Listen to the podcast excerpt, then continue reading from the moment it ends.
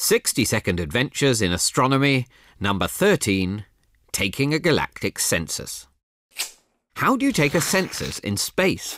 Keeping track of millions of stars is quite a tricky job, especially as they are constantly moving. Luckily, the new Gaia spacecraft is coming to the rescue from a position of about one and a half million kilometers from the Earth, ready to do a whole lot of measuring. With its two optical telescopes, Gaia will be able to map over a billion stars by measuring minute changes of position against the background of other stars.